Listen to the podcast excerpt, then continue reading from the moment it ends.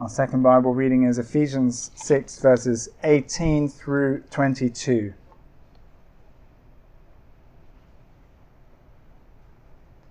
With every prayer and request, pray at all times in the Spirit.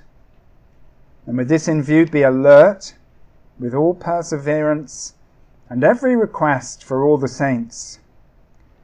And pray on my behalf that speech may be given to me in the opening of my mouth to make known with boldness the mystery of the gospel, for which I am an ambassador in chains, that in proclaiming it I may speak boldly as I ought to speak. Now, so that you may know about my circumstances, as to what I am doing, Tychicus, the beloved brother and faithful servant in the Lord, will make everything known to you. I have sent him to you for this very purpose, so that you may know about us and that he may comfort your hearts. This is the word of the Lord. Let's bow our heads and pray for God's power to be at work among us as his word is preached. When the prophet Samuel was a boy serving in the temple, he heard God calling his name, and he said to God, Speak, for your servant is listening. Father, we want to make those words our own this morning. Speak, Lord, for your servants are listening. We ask this for Jesus' sake. Amen. Have you ever joined a gym and then only very occasionally actually visited it to use the services you signed up for. If so, you're not alone. A few years ago, the NPR podcast Planet Money recorded an episode all about the gap between gym membership and gym usage. That gap is a big one. During the episode, the podcast host visited a gym on the Upper West Side, and uh, it's a gym with a total paying membership of 6,000 people and space for only 300.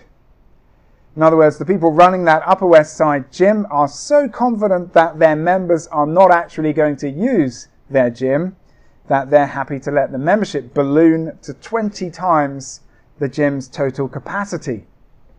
According to one estimate, of gym usage across America, only 18% of gym members regularly use their gym. The other 82% have access to treadmills and weights and exercise bikes, but they hardly ever make use of the access they have.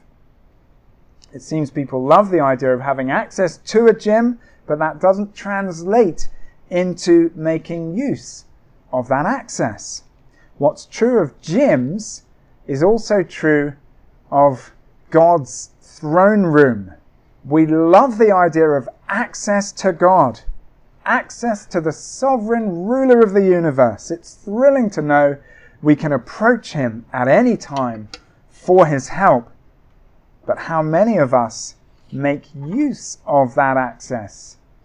On a regular basis. It wouldn't surprise me at all if those gym usage stats, 18% regular users, the other 82% not so much, it wouldn't surprise me if those figures are also true of Christians and God's throne room. 18% regularly coming to God with their prayers, the other 82% only occasionally. Well, Paul's instructions on prayer near the end of the book of Ephesians can help all of us. If you're in the 18%, these instructions will encourage you to keep doing what you're doing. If you're in the 82%, these instructions will help you grow in this wonderful part of the Christian life. Progress in prayer is possible. You don't have to stay in the 82% the door to God's throne room is wide open, and Paul's instructions can help all of us make better use of the access we have. There are two headline principles in these verses. And the first is that prayer should be all encompassing, all encompassing, with every prayer and request. Paul says in verse 18, pray at all times in the Spirit, with every prayer and request.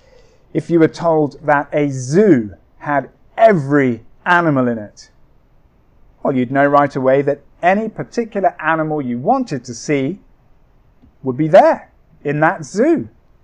And you could see it, whether it's a reindeer, an armadillo, a panda, or a sloth.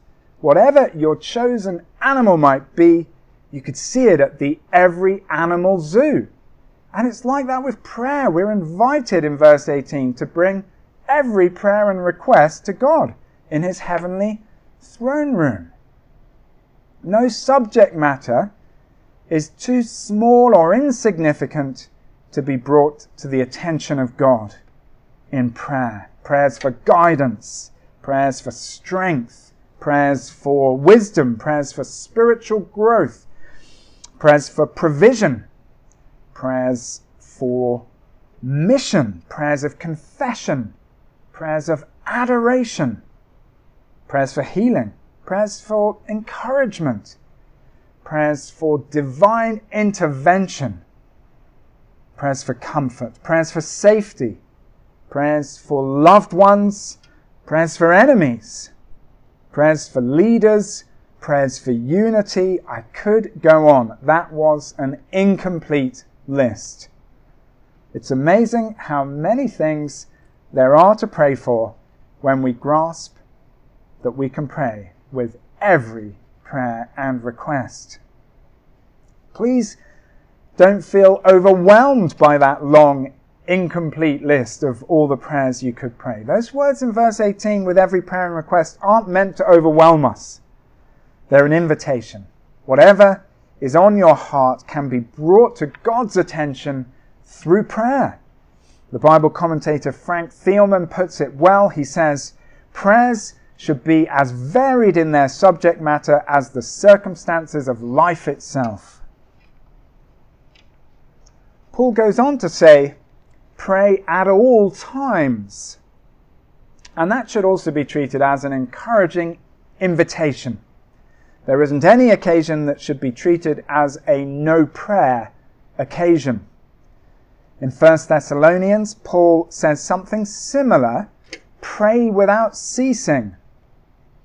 And those words have sometimes been interpreted super literally by some Christians. More than a thousand years ago, a monastery in Switzerland maintained a roster of choirs, ceaselessly chanting prayers 24 hours a day, 365 days a year. Apparently, the monastery kept that going for over 300 years. But I don't think that super literal interpretation is the right way to interpret pray without ceasing. That phrase from 1 Thessalonians. The best commentary on the Bible is always the Bible itself.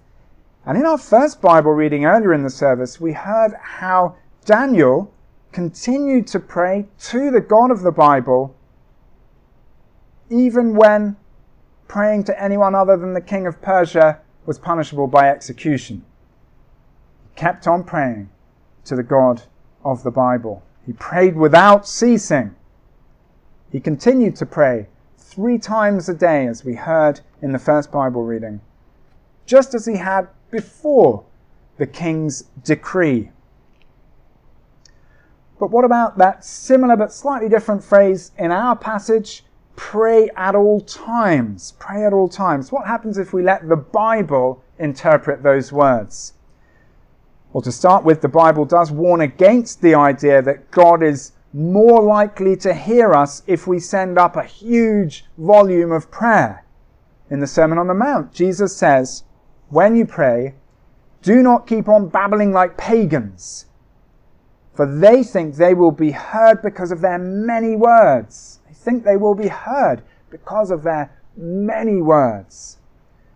More time spent in prayer doesn't mean God is more likely to hear us.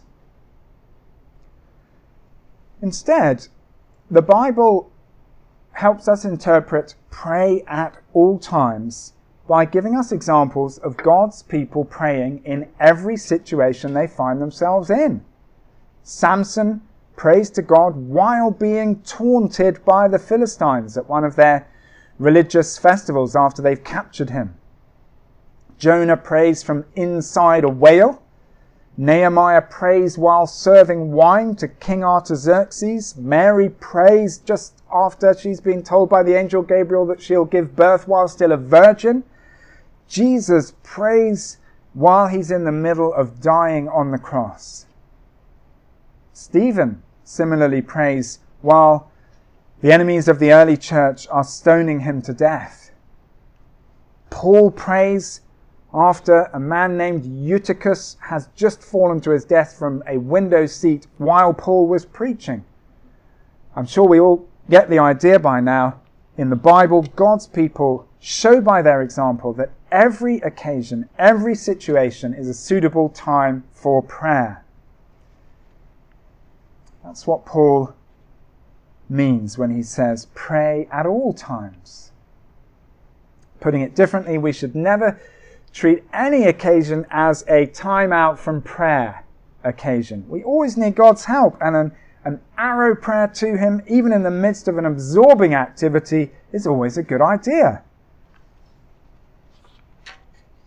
Let's not forget last week's passage about the war we're fighting. Remember those words from chapter 6, verse 12. For our struggle is not against flesh and blood, but against the rulers, against the authorities, against the powers of this dark world, and against the spiritual forces of evil in the heavenly realms. It's not an accident that these instructions about prayer come immediately after Paul's teaching on spiritual warfare and the armor of God. How do we put on the six pieces of armor that we heard about last week? We put them on through prayer. That's how God has set things up in His world. He gives us good gifts when we ask for them. And since, as we heard last week, we are in a state of war, we're at war with the devil and he's an enemy who shouldn't be underestimated, that should certainly stir us up to pray with every prayer and request at all times. We've been thinking about how prayer should be all encompassing, without limits on the content or timing of our prayers. But there is one condition imposed on our prayers in verse 18, and prayer is only unlimited if we take this condition into account. Pray at all times in the Spirit Paul says in verse 18. That's the condition. We need to pray in the Spirit. What does that mean? Thankfully, there's a verse earlier in Ephesians that helps us understand what it means to pray in the Spirit. Chapter 2, verse 18 says, Through Christ we have access in one Spirit to the Father. Through Christ we have access in one Spirit to the Father. We usually think about gaining access to the Father in heaven through Jesus without particularly thinking about the Spirit. We're familiar with the truth that we gain entry into the presence of a holy God only on the basis of Jesus' sacrificial death for us, which makes us acceptable to God because it pays the price for all our sinful wrongdoing. We're familiar with that glorious truth. And that's why Jesus says in John chapter 14, I am the way and the truth and the life. No one comes to the Father except through me, he says in John 14. But how does the Spirit fit in? Well, listen again to Ephesians 2:18. Through Christ, as we've just been hearing about, we have access in one Spirit to the Father. The Spirit empowers our access to the Father through Jesus. Our access to the Father through Jesus is put into effect by the Spirit. He does the work of opening our minds to the truth of God's good news. And opening our eyes to the glory of Christ and opening our hearts to the good things God wants us to receive. The Spirit gives new life. It's the Spirit who makes a person a Christian. So when Paul talks about praying in the Spirit, he's saying we should pray as Christians, as those who have access to God the Father through Christ by the Holy Spirit. That's a very important condition to get a handle on. It should teach us to pray in line with God's Word. As we heard last week, God's Word is the sword of the Spirit. God's Word belongs to the Spirit. The Spirit wields it and pierces hearts with it. If our prayers don't fit in with biblical truth, Christian truth, the biblical worldview, then we're not praying in the Spirit because we've stepped out of line with His Word.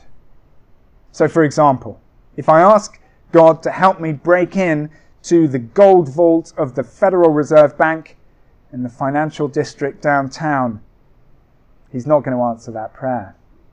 That's not praying in the Spirit. God gives wisdom generously when we ask Him for wisdom, but He won't give me the wisdom I would need for removing the Federal Reserve Bank's 497,000 gold bars without getting caught. To ask for that wisdom would not be praying in line with God's word, it wouldn't be praying in the Spirit. Prayer should be all encompassing, but only so long as we're praying in the Spirit. Well, let's move on now to the second half of the sermon, the second of the two headline principles in these verses about prayer. Prayer should be outward facing. Prayer should be outward facing. One of the most exciting things about prayer is that it gives us a share in what God is doing in the world. Prayer makes us stakeholders in God's activity. Through prayer, we can get involved in His work. Blaise Pascal was a French mathematician and philosopher in the 17th century. His most famous book is titled Pensées or Thoughts and as the title suggests, it's a collection of his thoughts on different topics, including prayer. Thought number 513 begins with these sentences Why God has established prayer. To give his creatures the dignity of causality. The dignity of causality. The dignity of being involved with God's work, having agency in this world. Pascal understood that without prayer we would simply be passive observers of God's mighty deeds. But thanks to prayer, we can actively participate in those deeds. And that dignifies us. God graciously chooses to dignify us by doing mighty things in response to our prayers. Later in thought number 513, Pascal carefully adds this rider. But to keep his own preeminence, God grants prayer to whom he pleases. In other words, when we cause God to do things, that's only because he has first caused us to pray in line with his will. I wonder, have you caught this vision for sharing in God's activity by praying in line with His will? Earlier, we were thinking about making the most of our access to God's throne room, like those gym members who actually do go to the gym. When we do that, we're not just entering into God's presence in heaven, we're also impacting life on earth as God hears and answers our prayers. Well, that transforms any day into a heaven entering, world changing day. That's what prayer does.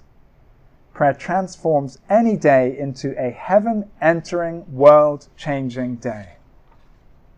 Paul himself illustrates this. He was in chains, we're told in verse 20.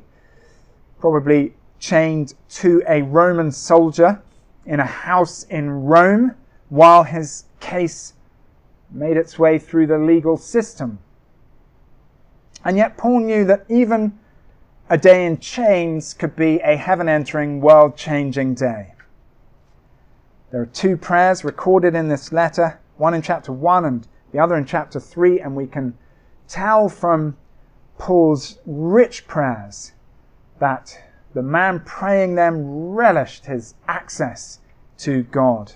Paul relished the dignifying privilege of prayer. And in these verses, in chapter 6, we see that Paul had two outward facing priorities for prayer. First, he says in the second half of verse 18, Be alert with all perseverance and every request for all the saints, meaning all God's people. And then in verses 19 and 20, he asks for prayer that God would help him with his gospel preaching. Two priorities praying for God's people and praying for gospel proclamation. And both of those priorities are outward facing. Yes, we can and should pray about our own personal needs. There are countless examples of God's people doing that throughout the Psalms. They're praying for their own needs. But the priorities in these verses in Ephesians 6 encourage us to look outward to the needs of our brothers and sisters in Christ and to the great need for gospel proclamation in the world. We'll look briefly at each of these two priorities, and that will take us through to the end of the sermon. First, God's people. Prayer for all the saints. God's people, both close at hand and far away, need prayer. On our church website, we recommend a monthly prayer guide produced by Barnabas Aid, an organization devoted to helping persecuted believers. I'll read two of the entries in the Barnabas prayer guide for this coming week. It will give you an idea of how greatly God's people need prayer. Wednesday, March the 1st. A bomb explosion ripped through an evening baptismal service on Sunday, January 15th, severing limbs and killing at least 17 people. The terrorist attack took place in North Kivu, an area of the Democratic Republic of the Congo. Please pray for the bereaved, the injured, and the traumatized survivors of the baptism bombing, that the Lord will comfort and heal each one. Friday, March the 3rd. Cry out to the Lord on behalf of Christians in highly authoritarian and repressive Eritrea. The communist authorities of this East African country permit only four expressions of religion Eritrean Orthodox, Roman Catholic, Lutheran, and Sunni Islam. Christian believers from unlawful denominations are vulnerable to arrest and lengthy spells in prison, often without charge or trial. They can be subject to terrible torture and abuse, with church leaders singled out for especially harsh treatment. Pray that the Lord will protect his people, sending them help from his sanctuary. I'm sure as you hear those prayer requests that your heart goes out to the believers in that church in North Kivu and to the believers imprisoned for their faith in Eritrea. They need prayer. And there are prayer requests like those for every day of the year in the Barnabas Aid prayer guide, which is just one prayer guide. 365 glimpses into the great needs of God's people, God's persecuted people in particular in, in that prayer guide. But God's people need prayer even in situations like our own, where we have very little persecution, relatively speaking. Every week at community group, we share our personal prayer requests, and they're not trivial, they're meaningful. People need prayer. As Paul says in verse 18, perseverance will be required because prayer is one of those things that is so easily picked up for a while and then dropped. I used to pray through that Barnabas monthly prayer guide myself every day, and at some point, I'm ashamed to say, I fell out of the habit. I didn't demonstrate the perseverance that Paul mentions. Prayer for God's people calls for gritty staying power. Paul's second priority is the proclamation of the gospel. Let's look down, please, to verses 19 and 20. Pray on my behalf, Paul says, that speech may be given to me in the opening of my mouth to make known with boldness the mystery of the gospel for which I am an ambassador in chains, that in proclaiming it I may speak boldly as I ought to speak. Bible scholars think that Paul's letter would have been taken by Tychicus, who's mentioned in verse 21, to churches in and around Ephesus. Those churches owed their existence under God to Paul. God used Paul as his instrument to proclaim the gospel in the city of Ephesus for two intense years. According to Acts chapter 19, by the end of that two year period, all the residents of the whole province had heard the word of the Lord. That was Paul's job. It was what he'd been commissioned to do by the risen and ascended Jesus. And Paul had already, by the time of writing this letter, demonstrated extraordinary effectiveness in that work. But he wasn't presumptuous. He didn't take it for granted that his effectiveness would continue just as it always had done. And so he asks for prayer that God would give him the right words to say and that he would say them boldly. Paul describes himself as an ambassador in chains in verse 20. You might be wondering who exactly he could preach to if he was a prisoner shackled to a Roman soldier. Well, it seems from Acts chapter 28 that many people in Rome visited Paul where he was under house arrest and heard the gospel from him there. The book of Acts closes with these words about Paul. He welcomed all who came to him, proclaiming the kingdom of God and teaching about the Lord Jesus Christ with all boldness and without hindrance. With all boldness, judging by that report at the end of the book of Acts, Paul's prayer request for boldness was granted. People prayed that he would be bold, and he was. The takeaway for us from verses 19 and 20 is that gospel outreach should be a priority in our prayers as a church and also as individuals. Paul was a prisoner, making known the mystery of the gospel even while he was in chains. And that work of making the gospel known is still continuing today. There are still totally unreached parts of the world, and also millions of unreached people in places such as New York City, where the gospel has been continuously preached ever since the city was founded. There is much darkness, ready and waiting for the light of the gospel. We should pray for that light to go in and be heard by people who have not yet heard the good news. When Paul talks about the mystery of the gospel in verse 19, he's referring back to something he explained in chapter 3 for thousands of years, God's good news had essentially been good news for just one nation, Israel. But that changed when Jesus came. Paul puts it like this in Ephesians 3, verse 6 This mystery is that through the gospel, the nations are heirs together with Israel, members together of one body, and sharers together in the promise in Christ Jesus.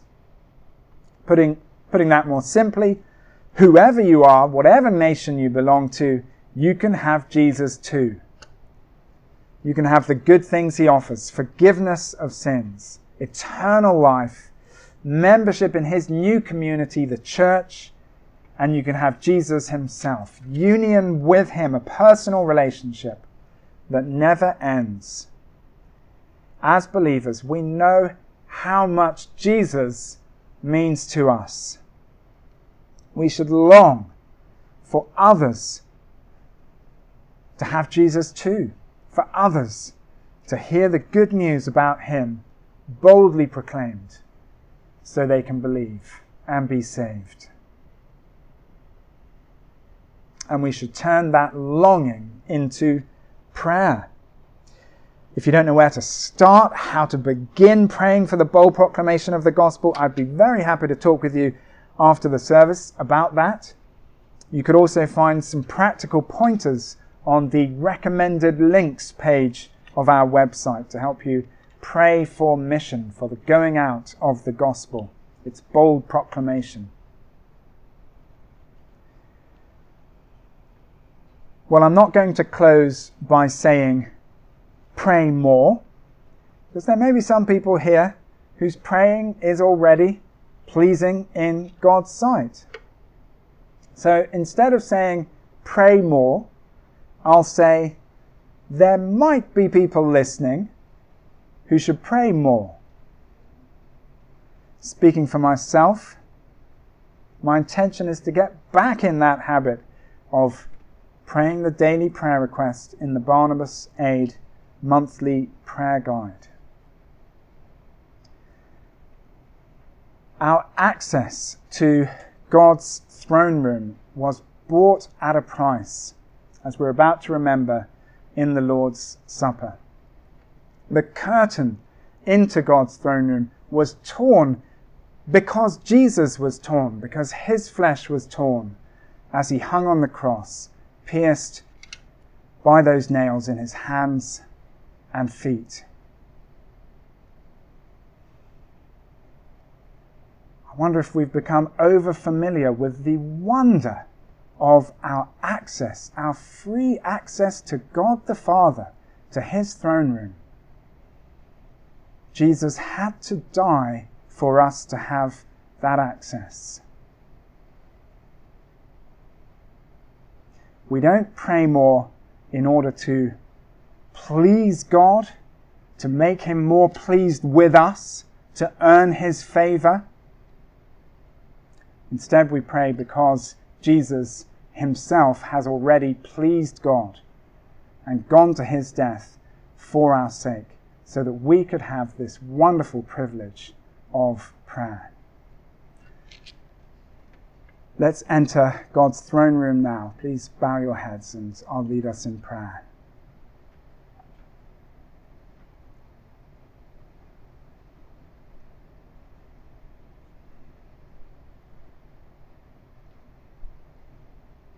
Heavenly Father, we ask that we would not see prayer in a legalistic way as something that we have to do to earn your favor so that we might be pleasing enough for you to save us. Help us instead to recognize that we can only pray because Jesus has already pleased you and gone to his death, that we might be saved and enter into your throne room.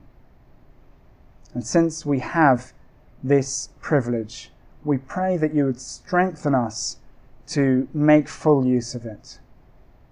Show us how to do that. We confess we are um, those who perhaps do not pray as we should.